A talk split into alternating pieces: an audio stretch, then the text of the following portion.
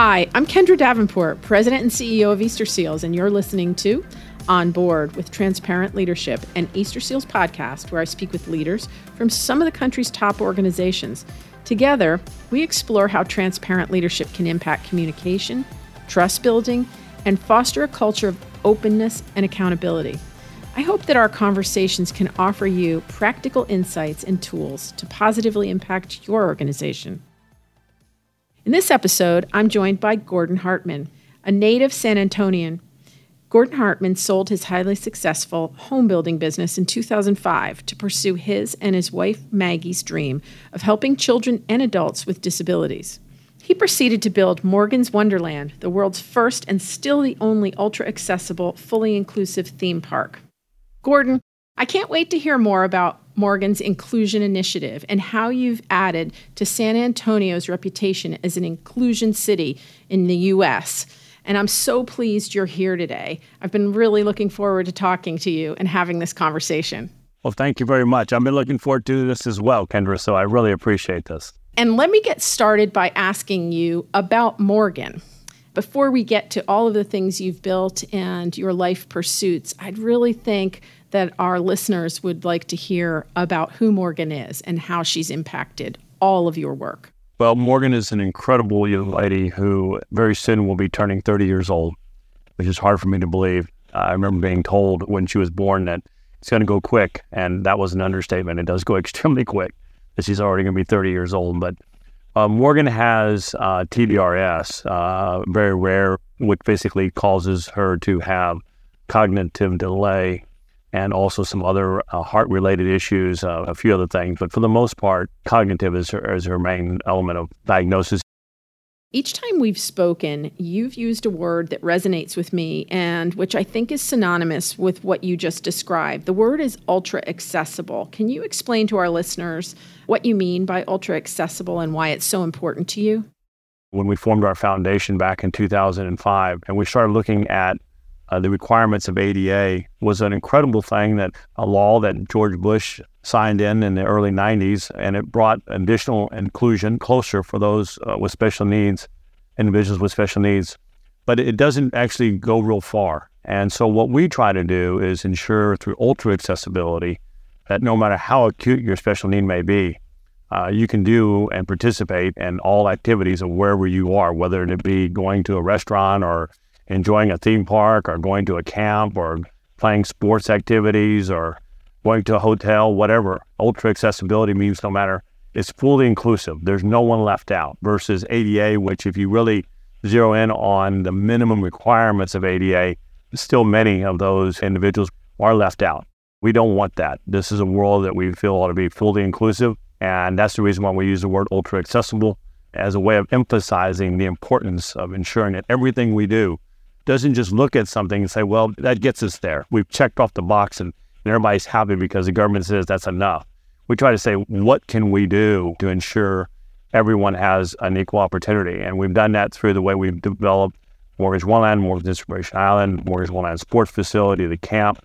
Everything we do takes into that element of that thought process to ensure ultra inclusiveness. I think so much of what you've done is really considered to be groundbreaking from Morgan's Wonderland to the multi assistance center you've built to MAC at Morgan's Wonderland. Can you tell us what's in store? What's on the horizon? What haven't you done, or what would you like to do to make life more inclusive and accessible for people with disabilities? Well, we are doing a lot more because I often tell people we're just getting started. And the reason is that when you think about individuals with special needs, we're talking about a billion people. There's 7 billion people on earth, but 1 billion have some form of special need. It's a large number and it really needs to be focused. And what we're trying to do is by bringing about so many different opportunities and showing how things can be done in a more creative way, in an ultra accessible way, that we start to open doors for more by bringing individuals with special needs to the table. Many times uh, you look at many movements, and those movements have come to the table and brought attention to what they're doing but unfortunately, individuals with special needs and that community has sometimes been left behind the door and not at the table. So why are we doing what we're doing? Uh, well, we built Morgan's Wonderland to bring about a theme park that would bring that would be ultra, ultimately uh, inclusionary, and then we turned it into a, Uh, we added to it a water park with the same approach, and then a camp and sports and uh, the multi assistance center, which deals with medical, therapeutic, and social determinants of health uh, when it comes to really navigating through to ensure that no one falls through the cracks when it comes to the issues that are so important in those areas. But that's just a beginning. I mean, the things that we are working on now is we're working on designing a fitness center uh, that ensures that everyone who has a special need and those who don't can come together and exercise together. A gymnasium that ensures that everyone participates together.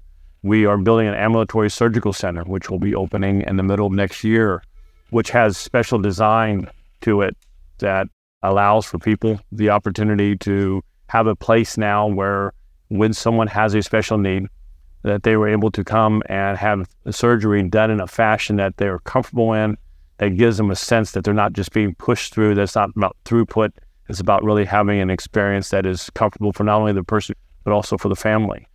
We're also opening up a, a, a salon. And you say, well, why is a salon important? What's the importance of that? Well, we're trying to get across the point that uh, getting a haircut or getting your nails done maybe seems simple, but it's not for everybody. And so we'll be opening a salon in the next couple of months to allow for those with special needs and those without special needs to come together to get their hair done, to get their nails done, and really bringing about a full element of inclusion. But going past that, we're also working on building a, uh, a center to really bring about more action, uh, not just where we are, but basically the country and worldwide by developing Morgan's Inclusion Campus, which will include a facility to deal with acute special needs, something that we don't believe that there's enough focus on, and something that many times we think about people with acute special needs. That's just kind of never gets the funding because the numbers just don't ever seem to allow for people to justify. But it's something that really needs focus, and so we want to put focus to it.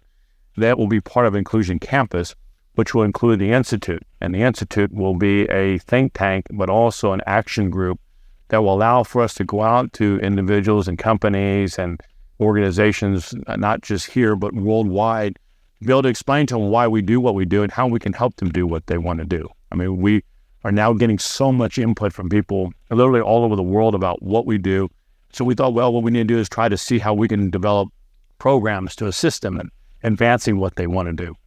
And then we also are looking very closely at building an ultra accessible hotel. Uh, it's something that we've been working on for some time. Uh, it's something that we think we now uh, have the opportunity to put together. And then there's other things down the road in respect to housing, et cetera. But that's kind of gives you a, a quick uh, glimpse of a few things we're working on at the moment. But by bringing all those things together, what this will do, we hope, will spark cultural change and ensuring that there's more inclusion in the world.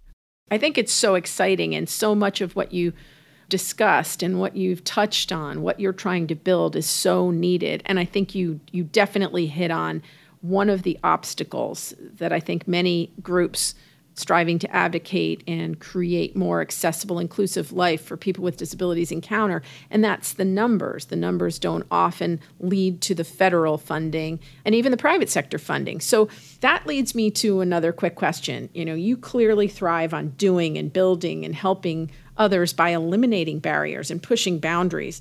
And I love your determination and grit. It comes through every time I talk to you.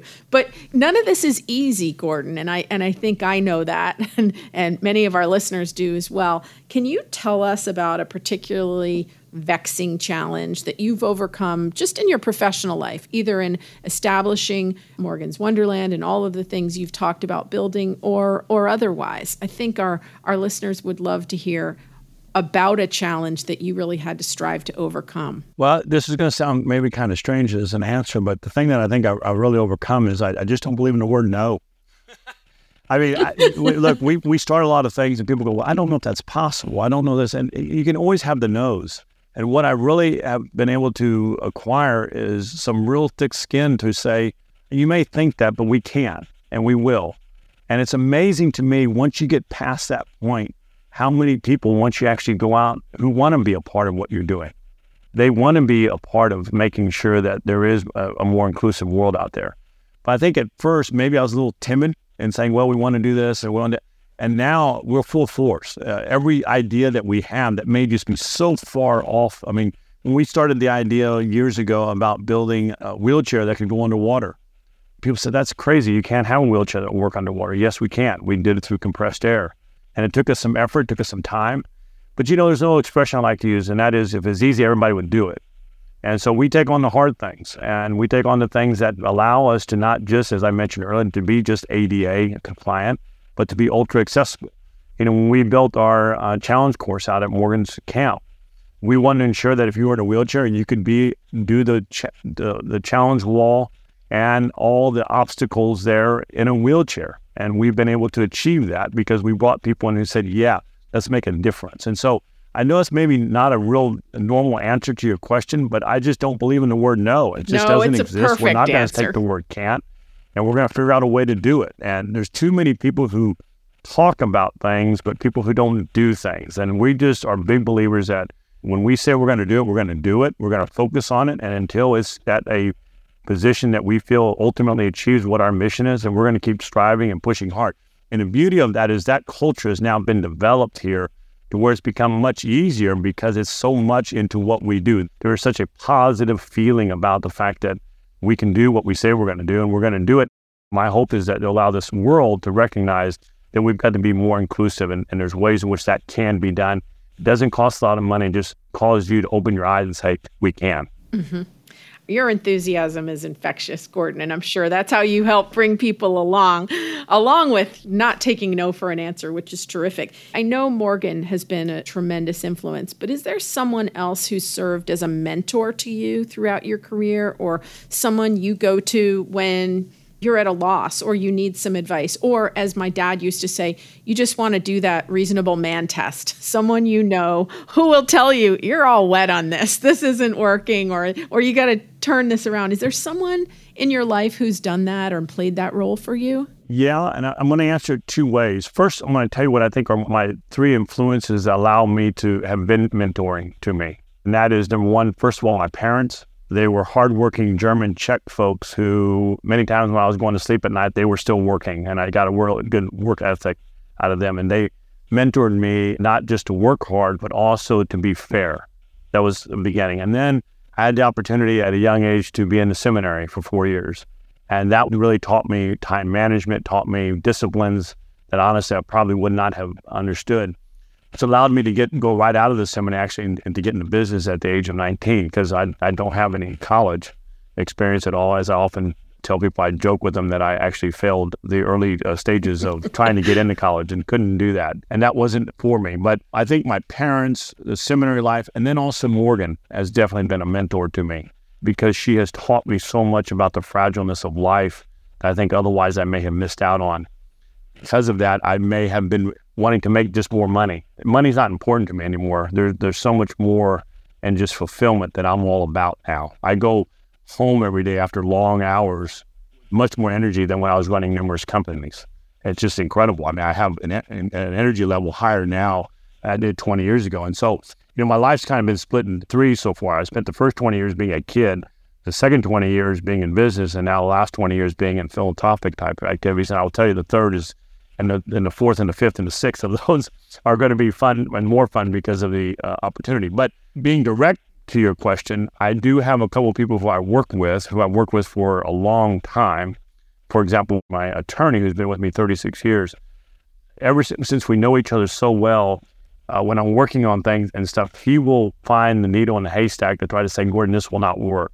You're, you have no idea what you're doing. And I love that debate. I call it debate. I call it discussion. It's not an argument. It's a good debate. He's the guy who can say, everyone's telling you this is good, but this doesn't work for this reason. So I love the dialogue that we have. And so he technically is my attorney, but really we're friends and we're also people who work very well together. I will go to him on stuff that he may have no sense of it. I'll explain it to him, get him to fully understand what we're doing. And then he will find all of, have you thought about this? Have you thought about that?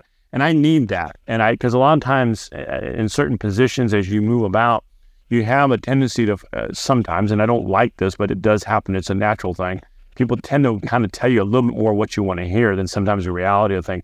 And I want people around me to tell me what sometimes I don't, or a lot of times what I don't want to hear.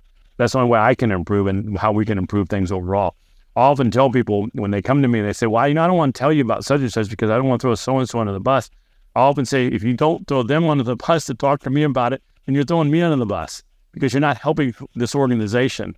And so I try to re- think about things outside the norm in that respect about how I can learn from people every time they talk to me and tell me so that we can expand who we are, what we do on a daily basis. Because we have so much to do. We could talk for hours about the needs that exist for our friends with special needs. And, and I often tell people, you know, we're just getting started because the need is so great out there. I love that. And I, I think you are clearly in the portion of your life that for you appears to be most fulfilling. Most people aren't fortunate enough. I think many people, not most, but many people aren't fortunate enough to get there. They spend their whole life work, work, work, work, work, and and really look back and say, well, was it really fulfilling or was it just a means to an end? So I, I love that response. Thank you. I'm often told I have enough energy for two people and I have trouble shutting down. And I think I'm drawn and awed by people that I see that in. You are clearly one of those people. And in just what you've talked about in the last 20 minutes or so, anyone listening can see that you don't really have an off switch. But everybody needs to recharge. Can you talk about how you recharge? What do you derive that peace of mind when you finally let down, when you finally go home at the end of the day or or what do you do to take time for yourself to replenish so that you keep going like the Energizer Bunny? Well, I mean, I am pretty good about compartmentalizing and knowing that when I'm not at work, I'm not working. And so I'm blessed with that. I'm able to actually, I mean, a lot of people often say, Gordon, do you sleep well at night? I say, I sleep great. I sleep very well. So I'm able to shut it off. I'm able to move on and, and know that I need good rest and, and things. But how do I do that? Well, I think it's just a matter of I know when I'm here and I'm working and going through a daily routine that we have or the things that we have. I always tell people what's on my schedule is not what I'm going to be doing every day. There's always an adventure that we're going to be hitting every day that we're going to have to deal with. And I think that in respect to how I pull back, if you will, kind of just spending that time on the drive home, uh, kind of pulling back, saying, okay, you're going from an aggressive, constant movement of activity, either going into meetings, talking, enjoying the heck out of everything I'm doing. I'm not complaining about it. I love every moment of it But then kind of just saying, okay, you're going to that next that next drill or the next opportunity of time, and that is you're going to need to recharge. And so, a lot of that is spending either time with Maggie, my wife, or my daughter Morgan, and I have a wonderful dog now. He's my buddy, and so I will sit out on the back porch with him and anyone else who wants to join me, and we just sit and just get away. Now, do I have any hobbies? Yes, I have a few, and, and one of the things I really like to do is I like to go boating. I, I love the lake. I love water. And so that's if I if I'm really going to do something that's really going to pull me away for a longer period of time than just in between days of work, or I really don't call what I do work days of what I do. Is that uh, boating is the thing that I will go to. I love the jet ski. Anything that's water related is something that I really enjoy. But I think it's mainly just kind of knowing that you gotta have that balance. And uh, Kendra, you bring up a good point. If you don't have balance, it will get to you.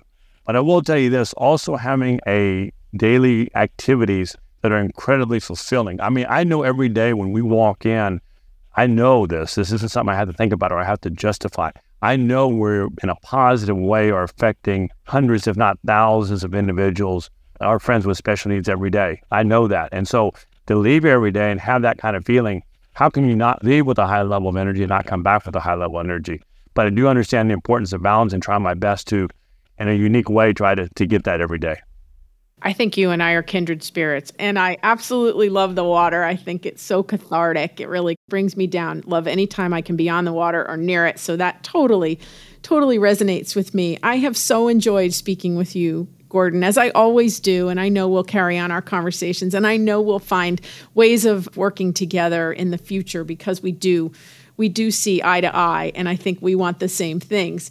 We like to end our episodes with an Ask Us Anything segment with our co hosts from the Easterseals podcast series, Everything You Know About Disability is Wrong. So stick with us. But before we do that, I want to ask our guest one final question. So, Gordon, people who know me know I love to read. I am a voracious reader. And in fact, when I can't shut down, I turn to a book. I want to know what's the one book you recommend that every leader read? You know, I've been asked that a lot, and, and, and this is a terrible thing that I want to say. I read a lot, but I'm not a book reader. And the reason I'm not is because it, if you know my personality, I, I read periodicals, I am very analytical. And for me to sit and just read a book, honestly, it's not something I, I can recommend. I mean, I, I, hate to say it, I can't answer that question because I'm not a book reader. I've read books here and there, but none of them that would be of anything that I can say, hey, that would be one I'd recommend. I've been asked that question, but it's just not me. I'm, I'm one who loves to just continue to come up with new ideas. Oh, my brain is working at high speed, and to sit and just ponder that book is not something I enjoy. And people say, well, you got to enjoy that. Well, you don't have to enjoy it. You just, if you, you enjoy what you enjoy. And I don't enjoy that. So I don't have anything I can suggest to anybody. And I, I hate that I have that answer for you because that doesn't help, but it is the truth of who I am. This morning I read uh, 30 minutes on a, uh, a, certain thing that I really wanted to get an understanding on and Googled and read some great stuff on it. But when it comes to if, if you were to give me a book on that, I'd probably say I'll pass. I got my information in that 30 minutes. so that's just how I'm built, Kendra. Well, that's honest. It is. Honest answer. Thank you so much for letting us have a little insight into who you are and letting us get to know Gordon Hartman. We really appreciate it. Thank you. I really appreciate it. I look forward to working with you and everybody at Easterseals. Your organization is incredible. There's so many things that we can work on together. Uh, as I always tell you, Kendra, every time we talk, as we say at Morgan's One or anywhere that deals with Morgan's, we never say goodbye. We always say we'll see you later. And that's the way I think of it uh, in this discussion here. Uh, it's never going to be a goodbye. It's always see you later because there's a lot of work we got to, uh, things we need to do to continue to assist our friends with special needs. Couldn't agree more. See you later, Gordon. Aaron and Lily, I am so glad you can join me today as leaders in your work and as co hosts of the Everything You Know About Disability is Wrong podcast. What do we have for today? Thanks for having us, Kendra. Thank you so much for having us on. We're so excited to be here, to be a part of the Ask Us Anything segment. And our first question is What advice would you give to aspiring leaders who are looking to make a positive impact in their respective fields? I'm a big believer in exercising your passion. So, whatever you're passionate about, I think that's what you need to go into. And I know people often say, well, you got to make money at it. You have to make a living. I really believe if you're doing what you love, the money will come. So sometimes that means taking a job that maybe doesn't pay what you think it's going to pay and really filling up your cup, meaning fulfilling yourself because when people are passionate about their work, when they really truly enjoy what they're doing, they create their own momentum. They create opportunities. Opportunities find you. In fact, I just wrote about it for an article I'm doing about the momentum that is created by enthusiasm. When you're enthusiastic about your job, momentum gradually comes. It comes by itself. Opportunities are created. People can feel it. People want to work with you and you gradually advance. I've watched this happen in so many ways, in so many fields, with so many people. So I think I think that's what you have to do. You have to decide what motivates you and then go after it. Enthusiasm makes momentum. That is a great little bit right there. I'm going to remember that. Thank you so much. What a great Ask Us Anything. I think it's true. You may not know that Easterseals has been trusted by families nationwide for over a hundred years. At Easterseals, we share a commitment to the people we serve, and each of our locations offers a variety of important services to meet their community's needs. Services like early intervention to help young children achieve their developmental goals, adult day and in home services, community mobility options, behavioral health and wellness programs caregiver and veteran services, and much more, so that all people of all ages and at all stages of life can have all the access they need so all people with disabilities can feel empowered and included, and so all families continue to receive support they can trust. Learn more by visiting easterseals.com.